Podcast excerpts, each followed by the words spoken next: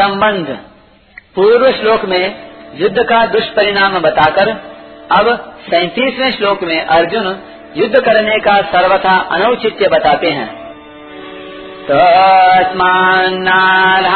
वयम हन्तुम् धार्तराष्ट्रान् स्वबान्धवान् स्वजनम् हि कथम् हत्वा सुखिना श्याम माधव। इसलिए अपने बांधव इन धृतराष्ट्र संबंधियों को मारने के लिए हम योग्य नहीं हैं, क्योंकि हे माधव अपने कुटुंबियों को मारकर हम कैसे सुखी होंगे? व्याख्या।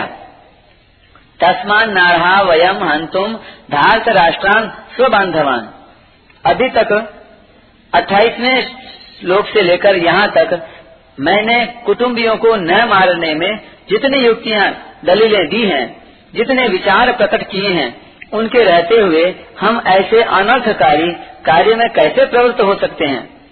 अपने बांधव इन धृतराष्ट्र संबंधियों को मारने का कार्य हमारे लिए सर्वथा ही अयोग्य है, अनुचित है। हम जैसे अच्छे पुरुष ऐसा अनुचित कार्य कर ही कैसे सकते हैं? स्वजनम ही कथम हत्वा सुखिन श्याम माधव।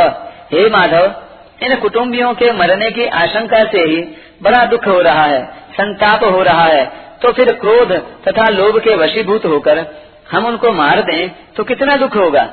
उनको मारकर हम कैसे सुखी होंगे? यहाँ ये हमारे घनिष्ठ संबंधी हैं। इस ममता जनित मोह के कारण अपने क्षत्रियोचित कर्तव्य की तरफ़ अर्जुन की दृष्टि ही नहीं जा रही है। कारण कि जहाँ मोह होता है, वहाँ मनुष्य का विवेक दब जाता है।